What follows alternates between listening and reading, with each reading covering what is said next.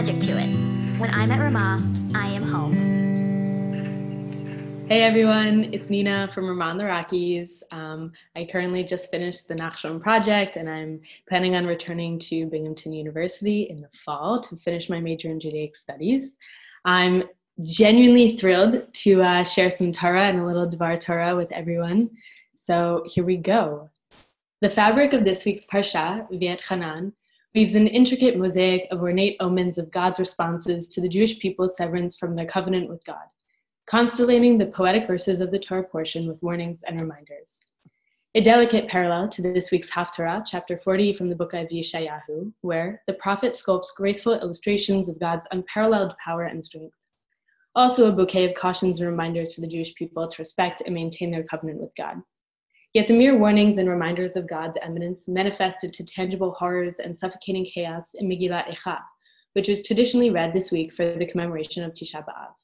A desolate Jerusalem bursting with pain and despair braided into blurred cries of suffering carved the enthralling Megillah into a commanding narrative of God's punishments and destruction plagued on those fracturing the covenant. Misery storms those that do not listen to the covenant or to God. But how can we know when we are not listening to God? When we are no longer hearing the covenant's rhythmic vibrations pulsating throughout our actions. The sixth aliyah of this week's Parsha, Va'etchanan, opens with the initial portion of the Shema. The very first word instructs the Jewish people to listen. What or whom are we listening to? How can we listen to God? In her book, Einstein and the Rabbi, Rabbi Naomi Levy pens that God is the soul of the universe, and the soul is the God of the body. To adequately hear the symphonies of God whispering throughout the miraculous particles of our world, we must listen to our souls, the soul of our body and the soul of the world.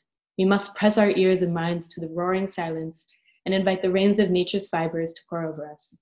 As Rabbi Nachman describes in his prayer for nature, quote, "May all the foliage of the field, all the grasses, trees, and plants awaken at my coming to send the powers of their life into the words of my prayer, so that my prayer and speech are made whole throughout the life and spirit of all growing things," unquote.